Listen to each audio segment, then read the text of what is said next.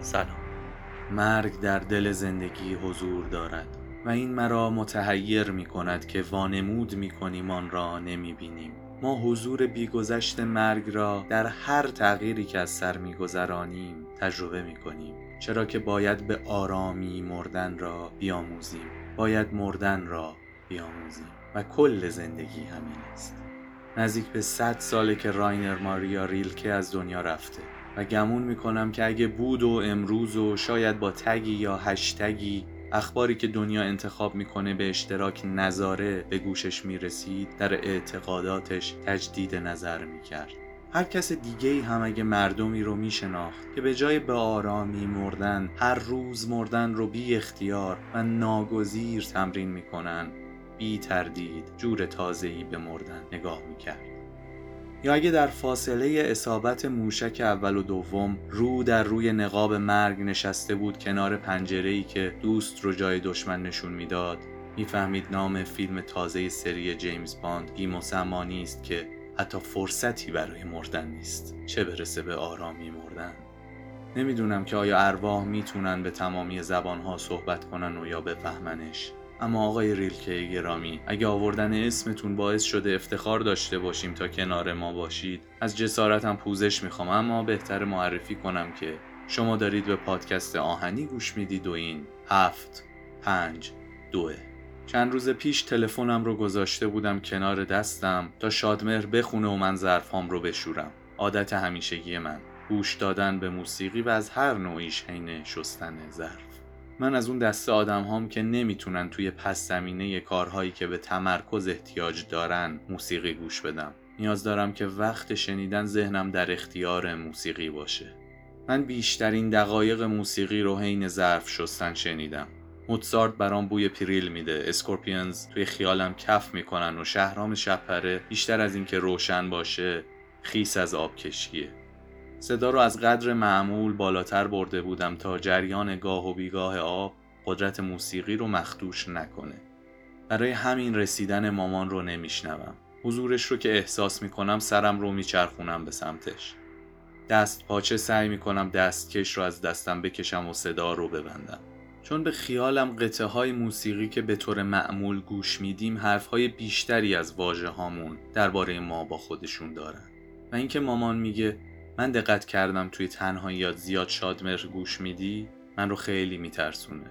و فکرها می‌کنم که اون جاهای سیاهی از درونم رو که دلم نمی‌خواد نشونه کسی بدم یا در موردشون حرف بزنم رو مامان داره با شادمهر کشف می‌کنه. و من تصمیم می‌گیرم پیش از اینکه چراغی رو روشن کنه و تصویری که باهاش رو به رو میشه آزارش بده درست مثل دیروز که باورش نمی‌شد توی پادگان معتاد از کمپ فراری داشته باشیم. یا اینکه فضای بازداشتگاهش هم چندان متفاوت از حال و هوای متری شیشونیم سعید روستایی نباشه. یکی از سیاه ترین کوچه های بینور به قول خانم فلین جاهای تاریکم رو آروم آروم از سایه به نیم سایه و بعد نیم روشن و روشن میارم.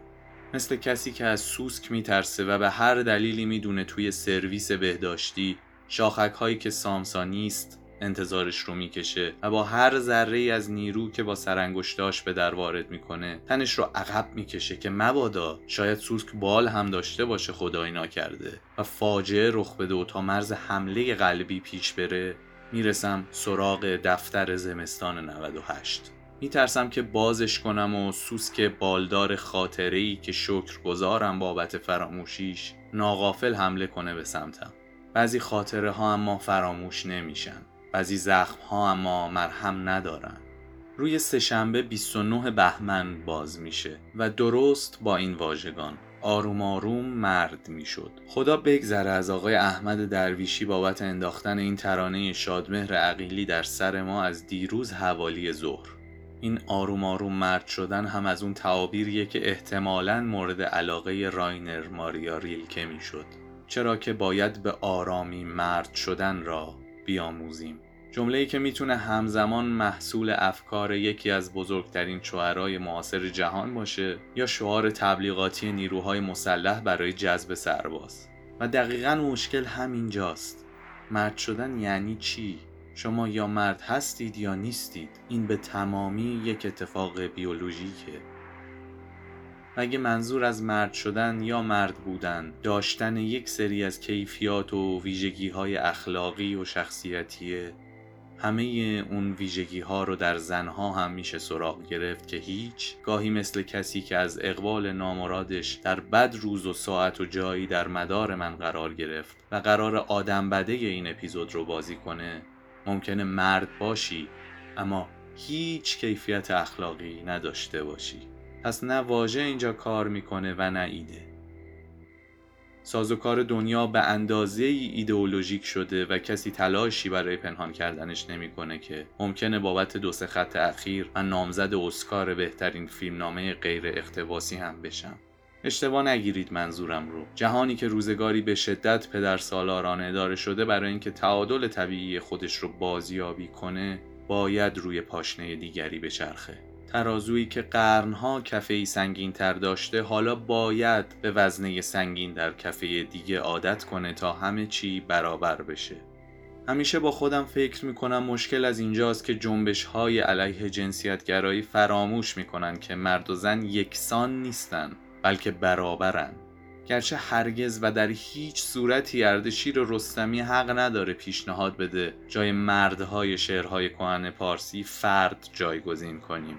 ایراد کار اینجاست که ما همیشه از ترس ساختن و آینده و پیشگیری به عقب برمیگردیم و به خیالمون که اگه اتفاقی رو گردن کسی بندازیم منگشت اتهام به سمتی از تاریخ از دنیا رفته و بیدفاع بگیریم دیگه جای نگرانی نیست. که اگه به مرد بگیم فرد بی شمار بی ادالتی علیه زنان حل میشه. یا اگه به خطای انسانی بگیم سپر انسانی دل داغ دیده آروم میشه.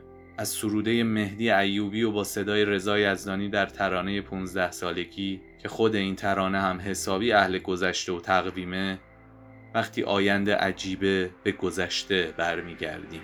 سربازی هم یک مسئله جنسیتیه. درسته که اگه دو سالش بشه پنج سال هم کفه نابرابری مرد و زن حل نمیشه. اما این تفکر پوسیده که پسرها رو مرد بار بیاریم و آماده رزم و جنگشون کنیم اون هم به زور. نتیجه ای نداره جز جمع کردن سپاهی از نوجوانان عصبی خشمگین افسرده وحشت زده فراری بیقرار بیانگیزه یا حتی نیمه جان و درگیر اعتیاد. و البته اینها فقط آمار زنده مونده هاست.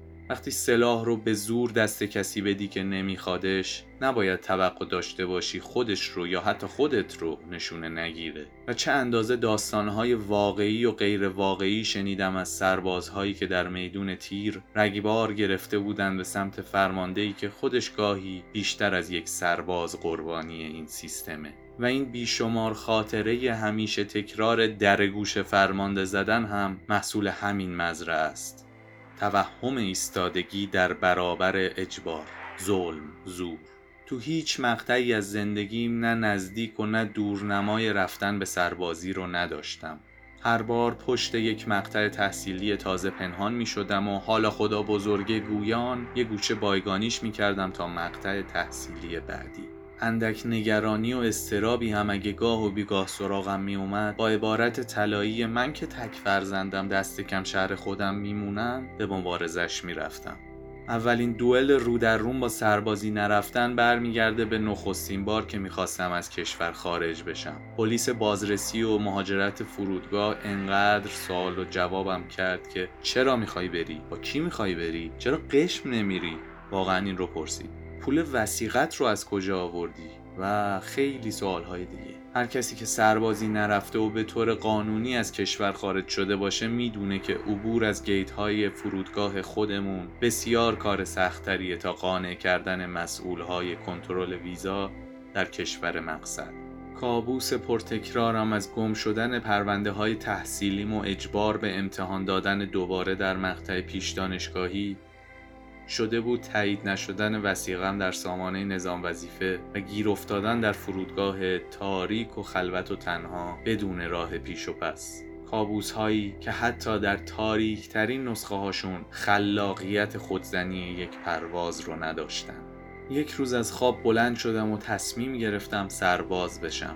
نمی‌دونم شب پیش از این تصمیم هم کابوس بازجویی های فرودگاهی رو دیده بودم یا نه. اما بسیار ناگهانی بود و بدون برنامه ریزی قبلی. چون رفتن به سربازی از اون تصمیم هاست که اگه براش از پیش نقشه بکشی تا می‌تونی به تعویقش میندازی. مثل پولی که بدهکاری اما تا روزی که احتمال فرستادن شرخر به سراغت وجود نداره پسش نمیدی. و جالبتر این که نمی‌تونی هم خرجش کنی چون می‌دونی اونقدر پول در نمیاری که بتونی بدهی رو صاف کنی. و جالبتر همین که پول نقد و توی خونه است و هیچ سودی هم برات نداره. جز اینکه نگاهش می‌کنی و دلت نمی‌خواد بدیش بره. چون اون پول مال اونا نیست. طلبکارها بهت القا کردن که بدهکاری اما حتی نمی‌دونی بابت کدوم خدمتی که بهت ارائه ندادن باید بهشون پول بدی. اون هم به ارزش دو سال از عمرت. یک روز از خواب بلند شدم و تصمیم گرفتم برم دفترچه پست کنم. اینکه محمد رضا به فاصله کمی از او کیومرس سرباز شده بودن در این تصمیم ناگهانی بی تأثیر نبود. هر چیزی که به داستان نامربوطه رو حذف کن. اگه در فصل نخست میگی یه تفنگ روی دیوار آویزونه در فصل دوم یا سوم باید ازش شلیک بشه. اگه قرار نیست شلیک بشه پس نباید آویزون بشه. این عبارات که منصوبن به آنتون چخوف به تفنگ چخوف معروف شدن. یک اصل دراماتیک در نوشتار برای جلوگیری از زیاده گویی. وقتی که هنوز سایه سربازی روی سرم نبود و مامان سرور با خنده ای که از گریه غمانگیزتر بود به فامیل خبر میرسوند که توی اوج ماجراهای ریگی و سیستان فرزاد با همه تلاش هایی که شد تا تهران بمونه افتاد خاش یا محمد رضایی که باید زودتر از دور همی جناب خوشنیاز برمیگشت که به بلیت اتوبوس کرمانشاهش برسه باید گوشی تفنگ چخوف میومد دستم. اما شکل تماس های از دست رفته از شماره ناشناس بهش بی توجهی کردم. نویسنده من در فصل سوم از تفنگ روی دیوارش استفاده کرد و من هم افتادم کرمانشاه. اون هم نه برای آموزشی برای تمام زمان خدمت.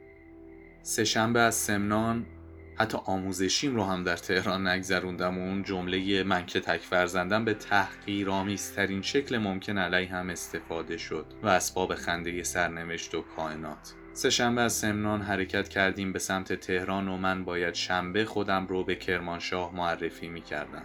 در حالی که بدترین سرمای زندگیم رو خورده بودم و با هر صرفه‌ای که می کردم با خودم می گفتم الان ریهام رو بالا میارم. اوایل دی بود و هنوز اسمی از کووید و کرونا بین آدم ها نمیچرخید. اما من به اندازه ناخوش احوال بودم که بخشی از سه روز باقی مونده در تهران رو خرج پزشک و درمان کنم. نفس که میکشیدم دکتر می‌گفت این ریه یه چیزیش هست که من نمی‌فهمم. شنبه بیا به این آدرس برای اسکن. اما من باید شنبه ساعت 6 صبح خودم رو در 600 کیلومتری اون مطب معرفی می‌کردم. یه شب که با محمد رضا رفته بودیم رستوران سالار تا کمی از رازهای آسونتر گذشتن کرمانشاه برام بگه و برای بار آخر دور رفقا جمع شیم انقدر صرفه کردم که محمد رضایی که ترسی از اجدها نداره خیلی نامحسوس از اون سمت نیمکت سر می‌خورد تا ازم فاصله بگیره. از صرفه هایی که تا یک ماه بعد هم خوب نشد و شبیه به تصمیم من برای رفتن به سربازی ناگهانی و بدون خبر قبلی یا نشون دادن علائم بهبود یک روز تصمیم گرفت بدنم رو ترک کنه. حتی لحظه ای که کنار مجتبا عباسی داشتیم از مسیر مسجد تا قرارگاه پیاده می اومدیم و من به خودم اومدم و دیدم که دارم دیگه صرفه نمی کنم رو به وضوح به خاطر میارم. مثل چهره سرباز نیروی انتظامی فرودگاه مهرآباد. که فهمید تازه سربازم و حین گشتن جیبها پرسید که کجا افتادم. و وقتی در بامداد زمستانی پرسوز تهران شنید کرمانشاه گفت اوه اوه خیلی سرده اونجا می‌خوای چیکار بکنی؟ و بابا که تا سالن انتظار همراهی می‌کرد بهش گفت می‌خوای حالا یکم رایت کن. هواپیما که پرید با خودم گفتم اگه همین الان سقوط کنه اصلا ناراحت نمیشم. نویسنده منم که انگار خیلی به تفنگ چخوف علاقه داره خیلی زودتر از داستان خاش و فرزاد و کرمانشاه و محمد رضا فصلی رو نوشت که به هم یاد بده ناراحت نشدن یا شدن از سقوط یک هواپیما. یعنی چی؟ هفته دیماه 98 خودم رو معرفی کردم به پادگان. با یک برگه امریه سفید که به خاطر درجه دار بودنم مشخص نکرده بود در گردان دیدبانی به کار گرفته بشم یا حفاظت و پاسداری. من و کیوان آمولی تنها دو نفری بودیم که از بین همه بچه های گردان آموزشیمون که باید به کرمانشاه خودشون رو معرفی می‌کردن سرنوشتمون رو به جای انکار پذیرفته بودیم و به جای اطلاف وقت و تقلای بی حاصل برای تغییر امریه به تهران خودمون رو به موقع معرفی کردیم. شایان به ذکر که این به موقع معرفی کردنم هیچ وقت به کارمون نیومد که هیچ باعث شد شبهای بیشتری قرعه شیفت نگهبانی به اسممون در بیاد. یکی از سربازهای نیروی انسانی ما رو کشید کنار و گفت که هر کس با هر درجه و مقامی که ازمون پرسید توی امریمون عملیات قید شده یا پاسداری بگیم عملیات. ما هم که خیال کرده بودیم زرنگیم و کاسه زیر نیم کاسه رو شناسایی کردیم به فرمانده نیروی انسانی گفتیم که دلمون می‌خواد برای گردان حفاظت و پاسداری خدمت کنیم. که اگه کسی به ما هشدار داده بود که این انتخاب عملا یعنی انتخاب سه ماه زمستون رو یک شب در میون 24 ساعت بیخوابی و پاسداری و سرما جور دیگه ای تصمیم می گرفتیم هرچند که قورت دادن ناخواسته این قورباغه بعدها خیلی به سود من تموم شد. فردین صاحب زمانی و فیلمش راست می‌گفتن که همیشه چیزهایی هست که نمیدانی. هنوز کوله هامون رو زمین نذاشته بودیم که یک سرباز دژبان ما رو صدا زد بریم توی جمع برای آموزش ایست کشی و کار با اسلحه به وقت پاسداری. انقدر به بشین پاشوی تنبیهی بی دلیل و لزوم اجبارمون کرد که من تا سه روز کشاله های رانم رو حس نمی کردم و هر بار نشستن برام عمل کشنده ای شده بود. آموزشش که تموم شد این آموزش توی گیوم است و من دارم با انگشت های دستم دوتا گیومه می‌کشم که نشون بدم که دارم کنایه می‌زنم. آموزشش که تموم شد و در نیم ساعتی که وقت استراحت تا نماز و بعد شام داشتیم ولو شدم روی پله های ورودی آسایشگاه. درست وسط پله ها چه استقبال گرمی. نه جسمی و نه ذهنی قادر به تکون خوردن از جام نبودم. می‌دونستم اونجا نباید بشینم. می‌دونستم چه سرباز دژبان و چه افسر شیفت و کادری و فرمانده هر کسی منو تو اون وضعیت ببینه کمترین برخوردش توبیخ کلامیه. و در جایی که فرمانده هاش همسن خودم بودن و سربازهاش تا ده سال ازم کوچکتر کوچکترین ناملایمتی می‌تونست باعث انفجارم بشه. اما نمی‌شد. تکیه داده بودم به پله سوم و پاهام رو دراز کرده بودم تا کف پوش سیمانی حیات. دست هام رو هم دو طرفم دراز کرده بودم انگار به صلیب بیقوارهی کشیده باشنم. و از عهده حملش هم بر نیان و همونطور رهام کرده باشن در ناکجایی که تا نزدیکترین نشانی از شهر چند کیلومتری فاصله داره. خورشید که هیچ ساختمونی رو برای غروب کردن مزاحم خودش نمی‌دید در بیکرانه های آسمون برای خودش جولان می‌داد. سمت راستم سرخ و ارغوانی بود. مقابلم افسرده ترین زرد و نارنجی و سمت چپم حاله ای از سبز در آرزوی طلایی. هیچ نقطه ای آبی نبود. و معلوم شد که این مانوری بوده تمرینی برای چند روز دیگه که آسمون رنگش رو گرفت و دیگه هیچ وقت هم آبی نشد. سید مجتبا حسنی اومد سمتم. با لحجه شیرین همدانیش گفت تو بد جور کمایی رفتی. منی که عادت ندارم به اینکه از رفتار ظاهری مچ باطنم رو بگیرن چاره ای نداشتم جز تاییدش. گفتم آره خیلی. گفت حرف منو باور نمی کنی اما درست میشه. نه که حالا درستم بشه ولی درست میشه. خندید و رفت. با اینکه بسیار ازش ممنون بودم که تلاش کرد شرایط رو برام از حالت بحران خارج کنه با خودم گفتم فردا فرار می‌کنم. از همه واجه هاشون بخش نکه حالا درستم بشه ها توی ذهنم نشسته بود. اما امروز که اینها رو می نویسم ولی درست میشه رو می‌فهمم. با خودم گفتم برمیگردم خونه به مامان بابا میگم ببخشید نتونستم. نمی‌تونم. خیلی دیر شده باید زودتر می‌رفتم یا اصلا نباید می‌رفتم. به خیال خامم فکر کردم اگه برم سربازی حتما میفتم تهران و شبها رو خونم دست کم. یه شب در میون خونم. اصلا جهنم فقط آخر هفته ها که دیگه خونم.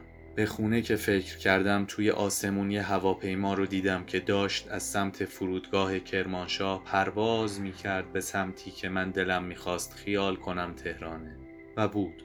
این رو تجربه ماهای بعد رفت و آمد به هم یاد داد. رفت و آمد که میگم شما بشنوید هر بار خیال این که این پرواز هم ممکنه نه فقط به دلیل نقص فنی خود هواپیماهای صحیح و سلامت و نو زهوار در نرفته خطوط پرواز داخلی بلکه به خاطر اشتباه انسانی این هم توی گیوم است. و این بار نه تفنگ که موشک چخوف سقوط کنه. موشکی که شاید استقبال می کردم که در اون پرواز اولم به کرمانشاه به هم بخوره و هیچ کدوم از اتفاقهای بعدی که دستمایه نوشتن این واژه ها شدن برام رخ نده. اما وقتی یه موشک به هواپیمایی که تو درونش نیستی می‌خوره تازه می‌فهمی که هرگز حق نداری انقدر خودخواه باشی که برای فرار از تحمل درد به این کوچکی چنین مصیبتی رو برای آدمهایی که میمونن جا بذاری. و وقتی خودت توی هواپیما میشینی می‌فهمی هر اندازه که درد داری هر اندازه که غرق فلاکتی باز هم کوچکترین بادی که به بدنه بیجان فلزی این پرنده می‌گیره تا مرز سکته میبردت. چون می‌دونی اگه نویسندت بخواد یه بار دیگه از تفنگ چخوف استفاده کنه همون باری میشه که مثل اون سرباز آسی مگسکش دوست و دشمن نمی‌شناسه. فقط شلیک می‌کنه. چون موشک هم مثل تفنگ روی دیوار آویزون شده و هر جوری که هست باید ازش استفاده بشه. ناخداگاه و دست پاچه دست کشیدم روی گوشه های چشمام انگار که می‌خوام اشکی که جاری نشده بود رو پاک کنم. هواپیما داشت می‌رفت تهران و من از حرکتش خیال کرده بودم جاذبه خونه برای اشکهای زندانی چشمام بیشتره و اونها هم راه افتادن تا شاید بخار بشن. و از این پروازی که هنوز کسی کاریش نداره جا نمونم. همون شب اول نگهبان شیفت دوی سرویس بهداشتی انتخاب شدم. یعنی از حوالی ساعت دوازده تا سه بامداد باید مراقب می بودم کسی آسیبی به خودش نزنه. توی سرویس حوس استعمال دخانیات نکنه. آفتابه ها دزدیده نشن یا اینکه مرتب شیرها رو باز و بسته کنم تا از سرمای استخوان سوز غربی آب توی لوله ها یخ نبنده. توی دو ساعتی که فرصت داشتم تا بخوابم و نوبت شیفتم بشه یک ثانیه هم نتونستم حتی چشم هام رو ببندم. طوری که وقتی سرباز دژبان اومد سراغم یکی دیگه نه اونی که با فرمانهای بشین و برپا پاهام رو نابود کرد. خودم زودتر از صدا زدنش از تخت پایین اومدم. وقتی باهاش مسیر حیات تا پشت باشگاه و بعد سرویس بهداشتی رو می‌رفتم و برام توضیح می‌داد وظایفم چی هست و چی نیست رسید به بخش شستشوی سرویس ها برگشت و نگاهی بهم کرد. حرفش رو خورد و گفت تو همسن داداش بزرگمی نمی‌خواد سرویس ها رو بشوری. و انگار اون بوده که مسئول سربازی اومدن و دیر شدن و پیر شدن من برای این کار باشه سرش رو انداخت پایین و برگشت به سمت کانکس دژبانی اوورکوت تنم بود و به خیال گرم تن از آسایشگاه اومدم که سردم نمیشه بیرون سرویس بهداشتی ایستادم. کمی قدم زدم کمی اطراف رو تماشا کردم و بعد خیلی زود فهمیدم سردتر از اون که بشه تمام دو ساعت و نیم رو بیرون ایستاد. رفتم داخل سرویسی که با وجود شستشوی دهباره هر روز نه چندان بهداشتی بود و نه با وجود جایگزین کردن یراقالات از رده خارج شدهش چندان سرویسی ارائه می کرد. شروع کردم گام برداشتن روی سرامیک ها طوری که پاهام روی خطوط قرار نگیرم چند بار روی همه سرامیک ها قدم زدم و شمردمشون. نیم ساعتی که باید سپری شده باشه رو ساعت مچیم یازده دقیقه نشون می‌داد. ساعتی که آخرین بار روز کنکور کارشناسی به مچم بسته بودم و همون روز و البته با اقبال بی پس از پایان جلسه خوابید تا اینکه برای سربازی دوباره بیدارش کردم. ساعت رو از مچم درآوردم و گذاشتم توی جیب دکمهدار اوورکو تا نبینمش. سرگردوندم تا هر چیزی که هست از دیوار نوشته های خودکاری و یادگاری های حکاکی شده روی کاشی ها رو بخونم. یه بنر بلند با نوشته سرخ جهت سلامتی خود بهداشت را رعایت کنیم. در انتهای ردیف پشتی فضای یوشکل سرویس های بهداشتی نصب شده بود. زیر نوشته تصویری از یه شهر بود که به نظر فرنگی می رسید ساختمون های بلند مرتبه و رودی که دو طرف شهر رو از هم جدا کرده بود چند تا پل کابلی و سواری های در حال حرکت و یک هواپیما هم تو آسمون در حال پرواز. روی هواپیما و دور تا دورش تا جایی که هنوز می‌شد گفت که هواپیماست یا منظور با هواپیما بوده اسم شهرهاشون رو نوشته بودن. آرزوی مقصد هر سربازی. از شهرهای نزدیک حتی هرسین و گیلان غرب تا اسدآباد و عراق و ساوه و تهران و از سمت دیگه ایلام سنندج و اهواز. هنوز فکر فرار توی سرم پررنگ بود و دیدن اون هواپیما که هر جایی سرباز نگهبان سرویس بهداشتی اراده می‌کرد مقصدش می‌شد ارادم رو تقویت کرد. نمی‌خواستم فیلم پلیسیش کنم و از در و دیوار و فنس و سیم خاردار بالا برم و شر بپا کنم. انقدر سرد بود که به بهانه سرما درخواست مرخصی ساعتی کنم تا برم داخل شهر لباس گرم تهیه کنم که سر پست های نگهبانی حالم از این بدتر نشه. چند تا صرفه خشک جامونده از سمنان هم چاشنی کار می‌کردم و به محض خروج از پادگان مستقیم می‌رفتم فرودگاه و با اولین پرواز برمیگشتم خونه و دیگه بر نمیگشتم. نمی‌دونستم این احتمال وجود داره که حتی به خونه هم نرسم. صبح پیش از اینکه من برای آخرین بار نقشم رو مرور کنم و سوراخ‌های روایی و منطقی فیلمنامم رو پر فرمانده که تا اون ساعت با من رو در رو نشده بود پیش دستی کرد و کسی رو فرستاد تا به نیابتش صدام بزنه و برم دفتر فرماندهی. سروان جیم کاف نشسته بود پشت میزش و داشت زیر لب چیزی زمزمه می‌کرد. جوان و خوش چهره بود. موی تیره تر از گندم و روشنتر از قهوه داشت. حوالی دهانش ریش پرپشتر بود که نمیفهمیدم خود خواسته است یا به صورت طبیعی به این حال در اومده. با تمام قدرت پاهام رو به هم کوبیدم و دستم رو شلاقی پرت کردم سمت سرم تا مناسک احترام نظامی رو به بهترین نحو به جا بیارم. تا وقتی که مرخصی ساعتی خواستم شاید موافقت کنه. صلابت چهرش این طور به نظر می رسون که باید 7 8 ده سالی از من بزرگتر باشه. و برای همین روزی که فهمیدم تنها سه سال ازم بزرگتره برام سخت شده بود مثل قبل و با ادبیات جمع باهاش صحبت کنم.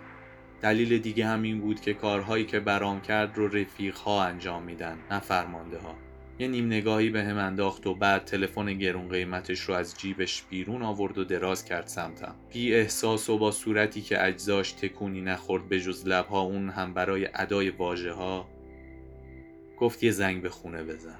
بدون اینکه چیزی بگم گوشی رو گرفتم. دست ها میلرزی به زحمت شماره ها رو وارد کردم. مطمئن بودم یه اتفاقی افتاده. ذهنم داشت میچرخید تا بگرده که اگه چه چیزی شده باشه فاجعه قابل تحمل تره. شمردن بوغ ها و اینکه چه کسی تلفن رو برخواهد داشت. یا اصلا کسی برخواهد داشت. از دو ساعت و نیم سرویس بهداشتی شب قبل توی خیالم بیشتر طول کشید. بابا برداشت. با یک جمله توضیح دادم که منم و فرمانده تلفنش رو داده تماس بگیرم و حالا فرصت بود که توضیح بخوام چی شده. بابا گفت هیچی مگه چیزی قرار بوده بشه؟ پرسیدم همه خوبن؟ گفت همه خوبن. و بعد پرسید تو خوبی؟ جات خوبه؟ راحته؟ سوالهای جهان آخرتی بابا که معمولا از ارواح عزیزان در رویاها می‌پرسند باعث شد برای اولین بار این فکر به سرم بزنه که نکنه خودم مردم و فرمانده ازم خواسته زنگ بزنم خونه خبر مرگم رو بدم. شاید هواپیمام سقوط کرده و همه اینها جهان پس از مرگه و من دست کم در برزخ خیلی وضعیت خوبی ندارم. تماس کوتاه بود شاید کمتر از سه دقیقه. نمی‌خواستم با تلفن فرمانده بیشتر از این حرف بزنم و به طور کلی هم تمایلی ندارم جلوی دیگران تماس های خصوصی بگیرم. تلفن رو که با علامت سوال روی چشم هام برگردوندم و تشکر کردم گفت که نگاهت کردم فهمیدم هنوز به خونه خبر ندادی که رسیدی. با دست دعوتم کرد بشینم روی یکی از سندلی های تکیه شده به دیوار کنارش. نگاهش تمام مدت به روبرو بود و داشت برام حرف می‌زد تا آرومم کنه. و من تمام مدت داشتم به کاری که کرده بود فکر می‌کردم. روم نمی‌شد بپرم توی حرفاش رو بگم. من نیازی به دلداری و ترحم ندارم. همین تلفن به کلی زاویه نگاهم به داستان رو عوض کرد. از بین تکواجه هایی که به گوشم می رسید فهمیدم که نگران سر پاسداری های 24 ساعته کار دست خودم بدم. می‌گفت دو یا در نهایت سه ماه اگه تحمل کنم پاسداری رو با اومدن نیروهای تازه منتقلم می‌کنه یه بخشی که اذیت نشم و مرتبط با تخصص روحیات و علاقم باشه. اتفاقی که افتاد و دو ماه بعد تا آخر خدمت من رو برد پیش خودش و تمام کارهای نوشتاری قرارگاه رو و در ماهای آخر تمام کارهای سربازان قرارگاه رو در نبودش به هم سپرد. اتفاقی که به هم فرصت داد صدها ساعت بخونم و بنویسم و حتی گهگاهی با تلویزیون نیمبند دفتر منشی ببینم. از در دفترش که بیرون اومدم حتی یادم رفته بود که مرخصی ساعتی می‌خواستم برای فرار. مثل آدمی که از عواقب احتمالی خودکشی بیشتر از زجر زندگی میترسه با خودم گفتم یکی دو روز دیگه صبر می‌کنم. همیشه فرصت برای فرار هست. همونطور که تا وقتی زنده فرصت خودکشی داری. فرق پاسداری با شیفت نگهبانی سرویس بهداشتی و آسایشگاه اینه که پروسه دو ساعته پرسزنی و مراقبت چهار بار در شبانه روز تکرار میشه و چهار تا دو ساعت باید در اتاق آماده باش با یک تلویزیون 14 اینچ سرت رو گرم کنی و آماده هر اتفاقی از جمله دلدردهای دروغین سربازهایی که طاقتشون تموم شده باشی و جاشون دوباره بری سر پست نگهبانی. و در نهایت چهار تا دو ساعت برای خواب که تا نیروی قبلی بیاد و اتاق آماده باش رو ازت تحویل بگیره و بری بخوابی و بعد بیدار باش بزنن تا سر موقع برسی سر پست بعدیت. از اون دو ساعت شاید 80 دقیقه نصیبت بشه که چشمت رو گرم کنی. و البته که بزرگترین تفاوت اینه که در این هشت ساعت پراکنده یک سلاح هم داری که اگه به اشتباه کلوله ازش و حتی اگه از نوع مشقی شلیک کنی ساعتها بازداشت و بازجویی میشی و حتی در مواردی دادگاهی یا شاید به یگان دیگه ای تبعید بشی. یک گلوله اشتباه که حتی قدرت این رو نداره که جان کسی رو بگیره ممکنه گرونترین اشتباه زندگیت باشه و باعث میشه همه سربازها به صدها ساعت تمرین پاسداری و نگهداری از اسلحه تنبیه بشن و تمام سربازها بیشتر از اینکه نگران تنبیه فردیشون باشن از بار عذاب وجدان زحمتی که به سایر سربازها بابت اشتباهشون میدن و باعث تنبیه جمعی میشن تمام حواسشون رو یک جا جمع می‌کنن تا به وقت پاسداری اشتباهی ازشون سر نزنه. انگار آدم ها در جایگاه هایی که توان این رو دارن که اشتباه های خیلی خیلی خیلی خیلی بزرگتری ازشون سر بزنه که نتایج بسیار بسیار بسیار بسیار جبران ناپذیرتری داشته باشه راحت تر با وجدانشون کنار میان و شبها آسوده تر میخوابن. انگار میزان عذاب وجدان با اندازه اشتباه نسبت عکس داره. جایی که باید ازش پاسداری می‌کردم از نظر امنیتی شاید اهمیت چندانی نداشت و خیلی قابل نفوذ از بیرون دیواره های بتونی پادگان نبود. اما دارایی های قابل توجهی ذخیره داشت که مهم بود و نباید ذره ازش کم یا زیاد می‌شد. هوا خیلی سرد بود اما جز سایبونی که ارتفاع زیادی داشت و در مقابل کجباران و برف هم پناهی نمی‌شد جایی برای روبرو شدن با شرایط جوی نداشت برای مقابله با سرما و احساس خوابالودگی مرتب قدم می زدم. حتی دو ساعت هایی که به سردترین ساعات شبانه روز مماس می شد رو می دویدم و ورزش می کردم. دو ردیف جدول رو به هم کشیده شده بود که عرصه ماشین روی اون ناحیه رو تعریف می کرد. هر طرف رو یک تیم در نظر می گرفتم تیم جدول های سفید و تیم جدول های نارنجی. و سنگ ای رو شوت می کردم به سمت دیگه. سنگ تیم سفید باید می‌خورد به جدول نارنجی و برعکس. هر بازی هم ده امتیاز داشت. و برنده یا بازنده هر دو جایزشون این بود که از سرما یخ نبندن. دستکش های بافتنی پشمی که جزو جیره لباس ارتش بود برای این هوا جز اینکه عملکرد دستها رو کنتر کنه فایده ای نداشت و از تمام مفصل های به هم بافته شده سرما تا مغز استخون نفوذ می‌کرد. دوتا روی هم پوشیدن جوراب های خیلی ساق بلند هم باز در انتهای دو ساعت دستاوردی جز انگشت های بیهس نداشت. هر اندازه هم که برای هواپیماهای مسافر جایی که شاید تهران بود و شاید هم دنیای دیگه بالا و پایین میپریدم و دست تکون می‌دادم به بهانه گرم شدن و رفع دل سردی در بالای سومین صفحه دفتر خاطره های به جامونده از کرمانشاه هم نوشتم این دست کشیده علیرضا نحوشیان است.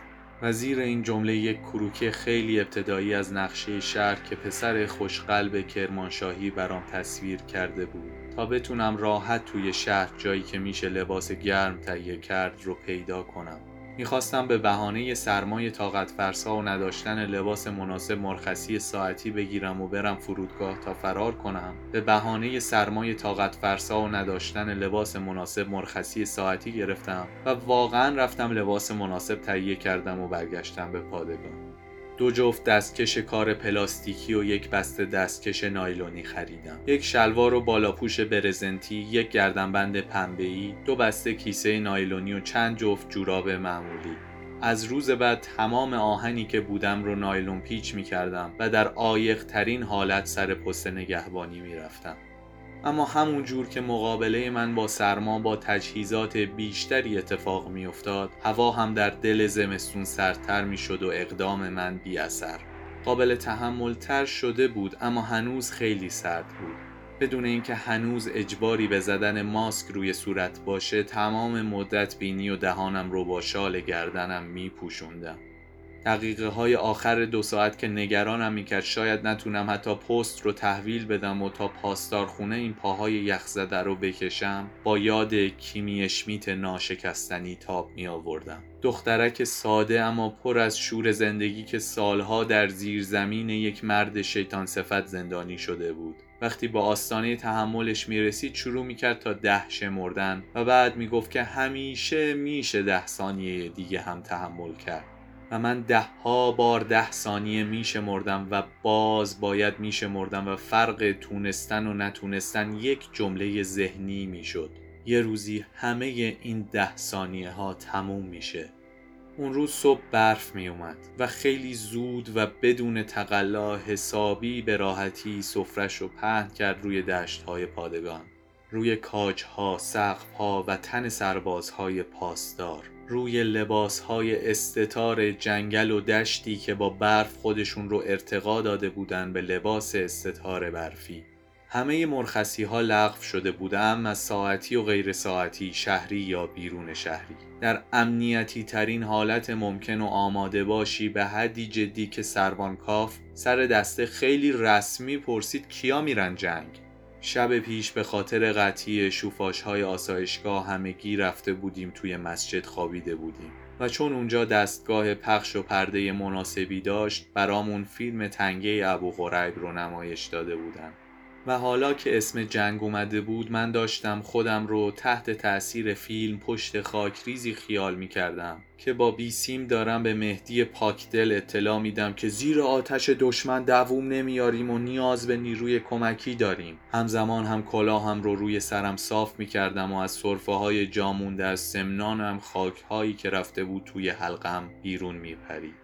هرچی شرایط وخیمتر می‌شد و سختگیری ها بیشتر و سربازها ترسیده تر من بیشتر کرستن دانست ملنکولیای جناب فونتریه می شدم و افسردگی شرایط جدیدم باعث می شد راحت تر با همه اتفاقها کنار بیام. مثل دختری که وقتی سیارکی رو دید که داره به سمت نابودی زمین میاد حالش از همه بهتر شد.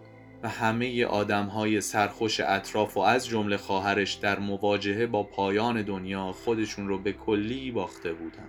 حالا همه شارلوت گینزبورگ ها شده بودن من روز اول و دنبال راهی برای فرار از اون اتمسفر آخر و زمانی میگشتن. و من کوله بار لباس هام رو با آسودگی جمع می کردم که برم سر پست نگهبانی بعدی. دونه های برف اما بی خبر شاید هم با خبر از همه جا اما بی خیال و رها داشتن آروم آروم تاب میخوردن تا برسن روی زمین. انگار وقتی برف میاد همه دنیا در سکوت به کارهای بدش فکر می‌کنه و محو زیبایی ملکه یخی میشه. از قدیم گفتن زیبایی سرد مزاجه. وقتی رسیدم سر پستم تنها صدایی که میومد دویدن سگها دنبال هم بود. از ریز و درشت. پادگان شده بود نسخه اجرای زنده ای از انیمیشن جزیره سگهای وسندرسون دو گروه می شدن روبروی هم کمی شاخشونه می کشیدن و باز دنبال بازی شروع می شد. از اون نماهایی که توی فیلم های تارکوفسکی این معنی رو میده که هر اتفاقی بیفته باز هم دنیا به زندگیش ادامه میده. تو باید تصمیم بگیری همراهش بری یا جا بمونی. اما یک سرباز خیلی انتخابی نداره چه بره چه بیسته جا مونده. و دنیا هم گاهی هنگام برخی اتفاقها از حرکت میسته سرگرم تماشای سگها بودم که صدای هواپیما از پشت سرم اومد. دیگه جا افتاده بودم و تفاوت سرعت صوت و نور فریبم نمی‌داد. دقیقا می‌دونستم اگه کجا رو نگاه کنم می‌تونم برای خلبانی که من رو نمی‌بینه دست تکون بدم. اما برنگشتم. هنوز خبر هواپیمایی که نزدیک فرودگاه تهران سقوط کرده بود روی دلم سنگین بود. من همیشه به سقوط هر هواپیمایی که با آسمون میره فکر می‌کنم.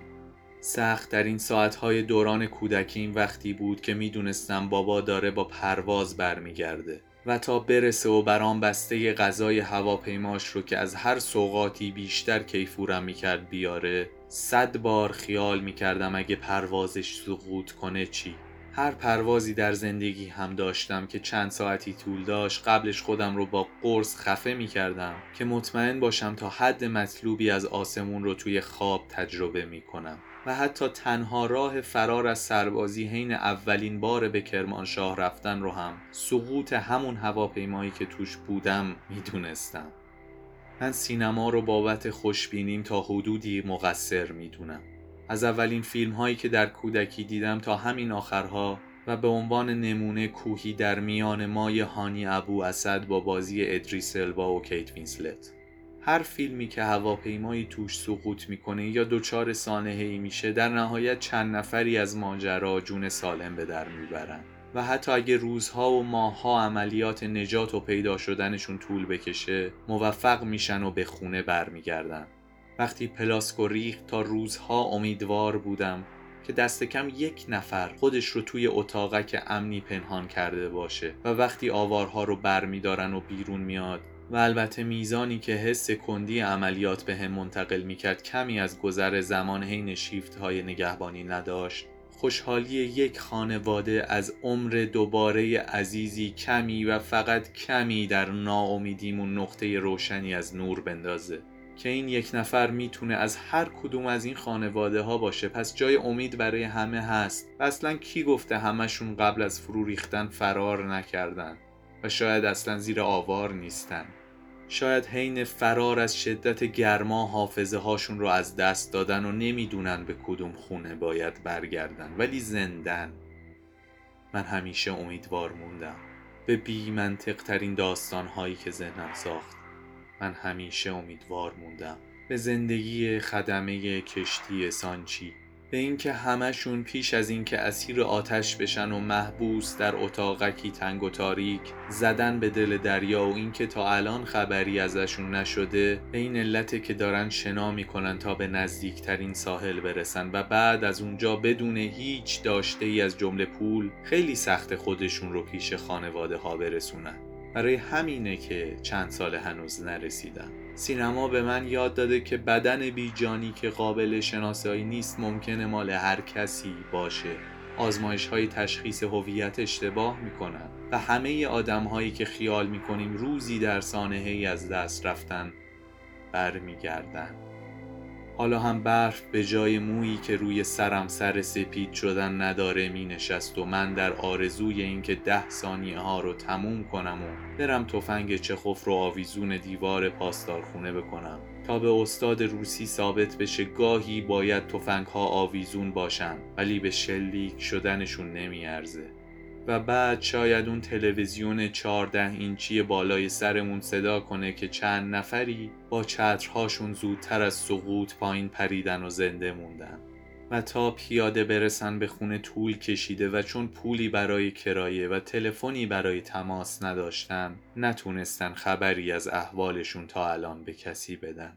اما هیچ وقت تو نمی‌تونی دست کائنات رو بخونی.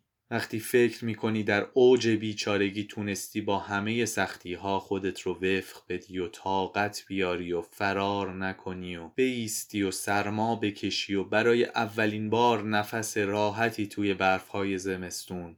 و حتی گلوله‌ای به شوخی و البته از جنس دانه های کوچک یخی شلیک کنی به میسم زین دینی و فرزاد غلامرضایی جوابت رو با گلوله بزرگتری بده. وقتی خیال کردی که دیگه چیزی برای بدتر شدن وجود نداره و به بدترین عادت می‌کنی پست رو تحویل سید فرشاد نوری میدی و خودت رو به زحمت و لرز میکشونی تا پاسدار خونه از دروازه فلزیش و نگهبان دم در رد میشی. به هم خسته نباشید میگید و لبخند محوی روی صورت هم می‌سازید. و بعد میری از حیات و باغچه ها عبور می‌کنی. از دوتا پله سنگ مرمر بالا میری. در اتاق آماده باش رو باز می‌کنی. تفنگ چخوف رو آویزون مغر می‌کنی و بعد ناگهان می‌بینی رئیس پاسدار توی اتاق آماده باش نشسته روی نیمکت جلوی تلویزیون. افسر نگهبان و رئیس پاسدار اتاق جداگانه ای دارن و به طور معمول سرباز نیستن و استخدام ارتشن. برای همین خیلی اتفاق عجیبیه که یکی از اونها رو توی اتاق آماده باش و بین سربازها ببینی.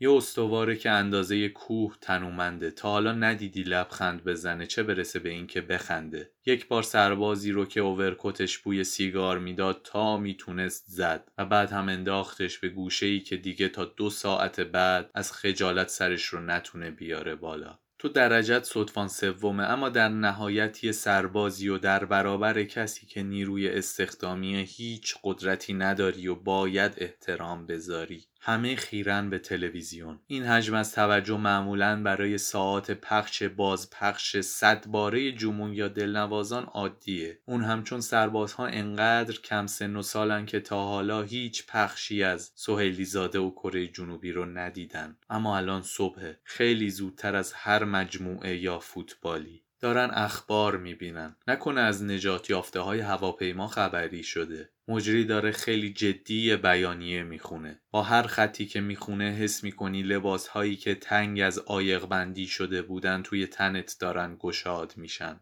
داری هی تو خودت فرو میری. داری مچاله میشی. پس از این بدترم میشه. پس تفنگی که چخوف گفته بود بالاخره شلیک می‌کنه نه توی پادگان که توی آسمون. به هدف می‌خوره. می‌نویسی هدف مچاله تر میشی که چرا نوشتی هدف. تفنگی که گفته بودن مبادا که اشتباهی بزنی چلیک شده و به ادعای متنی که مجری شبکه داره می‌خونه اشتباهی هم شده و گلولش هم مشقی که نبوده هیچ موشک زمین به هوا بوده. اون هم دوتا با خودت میگی چرا نمی‌فهمی که داره چی میشه. برمیگردی سمت نیمکت. نیش استوار بازه. مگه چیز خندهداری وجود داره که داره میخنده؟ اون هم آدمی که تا حالا نخندیده. شک می‌کنی. نگاه می‌کنی به اولین نفری که چشمت بهش میافته. حسنه. حسن محمدی. اشک تو چشمهاش حلقه زده و با هر کلمه ای که از تلویزیون بیرون میاد آب پشت صد پلکاش بیشتر دلش به نافرمانی خوشه. می‌خواد گریه کنه. روش نمیشه چون کنارش یکی داره میخنده. استوار بلند میشه. انگار مجنون شده. بلند میخنده و مدام میگه خودشون زدن خودشون زدن خودشون زدن. می‌فهمی از این خوشحاله که کار سپاه بوده و نه ارتش. انگار که توپ بره توی دروازه تیمت و از اینکه خودتون گل رو به خودتون نزدی تو جشن شادی گل حریف شرکت کنی. میخنده و چشمهاش از ذوق توی کاسهشون جا نمیشن و رو به همه می‌کنه و جملش رو تکرار. خودشون زدن. با یه کاشته چخوفی گفته بودی هر پسری که از خدمت برمیگرده یه خاطره داره که توی گوش فرماندهش زده. ولی فرمانده تو انقدر در حق لطف کرده بود و کرد که حتی به خودت اجازه ندی در مورد احتمالش خیال بافی کنی. حالا اما یک فرصت طلایی پیش اومده. یه تفنگ دیگه از چخوف که آماده شلیک تحویلت شده. نویسندت برات می نویسه که بخوابونی زیر گوش استوار رئیس پاسدار. خیلی ازت قوی تره و فقط این فرصت رو داری که از شوک غافلگیریش استفاده کنی و ضربه اول رو بزنی. بعد از اون میگیردت زیر مشت و لگدی که دیدی چطوری حواله سربازها می‌کنه. پس باید ضربه اولت کاری باشه. به مشتی فکر می‌کنی که بکوبی توی فکش و اگه همه زورت رو جمع کنی شاید یکی دوتا از دندونهاش بریزه توی حلقش و تو فرصت کنی فرار کنی. ولی این بار خبری از مرخصی ساعتی و شهری نیست و باید صاف بزنی به فنس و دیوار بتونی و سیم خاردار. ولی من ترسیدم. از عواقب خودکشی بیشتر از زجر زندگی. خواستم دست کم بزنم بیرون از پاسدارخونه که افسر نگهبان اومد تو. صدفان یکم له گفت چیه صدا تو انداختی رو سرت فلانی؟ استوار دوباره و با همون حال تلویزیون رو نشون داد و گفت هواپیما رو خودشون زدن. افسر نگهبان چیزی نگفت و رفت. دسته پاسدارهای روز تازه کم کم رسیده بودن جلوی در پاسدارخونه و باید جاهامون رو عوض می کردیم و برمیگشتیم آسایشگاه. از شیشه کنار راننده شایان شبرخ خود را نشان می دهد. شایان شبرخ مغرور. خوشحال نیستیم که هم بازیتون هستم؟ پرند پایا. مجبورم خوشحال باشم. شایان شبرخ. روزی افتخار می کنید پرند پایا افتخار نمی کنم که وایسادم و دیدم و ساکت موندم. تا برسیم پایین به قرارگاه مدام خطوط طلایی وقتی همه خوابیم بهرام بیزایی رو مرور کردم. چرا؟ چرا ساکت موندم؟ شاید به آرامی مردن که ریل که می گفت همینه. هر بار ساکت موندن و هر بار فرو خوردن. هر بار در خود فرو ریختن و بیچاره بودن. زخمهای تازه رو به کهنه های بی پانسمان معرفی کردن و مرهمهایی بیفایده چند روز بعد استوار بابت گزارشی که صدفان یکم ل نوشته بود و ما هرگز نفهمیدیم چی بود برای همیشه از ریاست پاسداری کس رو تبعید شد به شیف دادن در نوبتهای توزیع بعده های غذایی آشپزخونه. سربازی هیچ تفاوتی با هیچ چیز دیگری در این دنیا نداره. هم سرباز دژبانی هست که تا فلج اعضای بدن تنبیهت کنه و هم سرباز دژبانی که تو رو جای برادرش ببینه و به قیمت توبیخ شدن خودش ازت نخواد سرویس های بهداشتی رو بشوری. هم استواری که بابت خودزنی یک هواپیما خوشحالی می‌کنه و هم سطوانی که در سکوت خشمش رو فرو می‌خوره تا با یک گزارش به حساب کسی که فرق دوست و دشمن رو نمی‌فهمه برسه. و سروان کافی که شاید بزرگترین دلیله که تو الان همه این خطوط رو بتونی روی کاغذ بیاری و یک سرباز فراری که از سایه خودش هم میترسه نباشی. سربازی چیزی به کسی یاد نمیده جز اینکه بهتر از همیشه بتونی با خودت رو راست باشی که انتخابت چیه. عضو کدوم گروه دلت می‌خواد باشی؟ وسایلم رو که توی کمد جابجا کردم رفتم سمت سرویس بهداشتی تا دست و صورتم رو بشورم.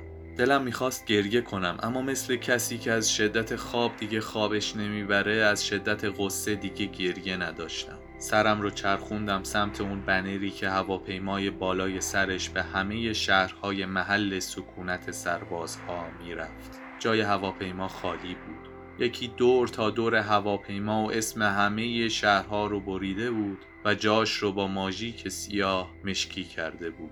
برای لحظه خوشحال بودم که اگه هم جز سکوت کاری از دستمون بر نمیاد دست کم طرفی که از قصه مشترک خوشحال نیست ایستادیم.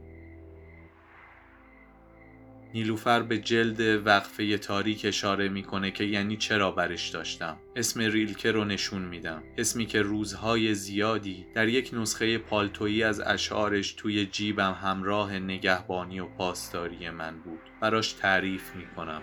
خاطره در گوشی که به هیچ کسی نزدم رو و از اشتراک درد مشترک سبک میشم. و به اندازه ای که جرأت کنم بدون پخش موسیقی که درباره خودم از رازهای مگو پرده برداره تمام حرفهای ناگفتم رو می‌زنم و خودم رو بی پرده نشون میدم. دفتر خاطرم رو باز کرده بودم که از یاد رفته ها رو پیدا کنم. اما هیچ واجهی درباره سقوط پرواز شماره هفت پنج دوی هواپیمایی بین المللی اوکراین پیدا نکردم. قابل پیش بینی بود که با خودم فکر کرده باشم هرگز فراموش نمی کنم. پس نیازی نیست که بنویسم. پس آخرش رو هم مثل ابتداش از ریل که کمک می گیرم. و این مرگ همچنان در من تداوم دارد. در من عمل می کند. قلبم را متحول می کند. بر حیاتی که از آن ما بوده سنگینی می کند و همه چیز را فرا می گیرد. و می باید که تا ابد از آن من باشد.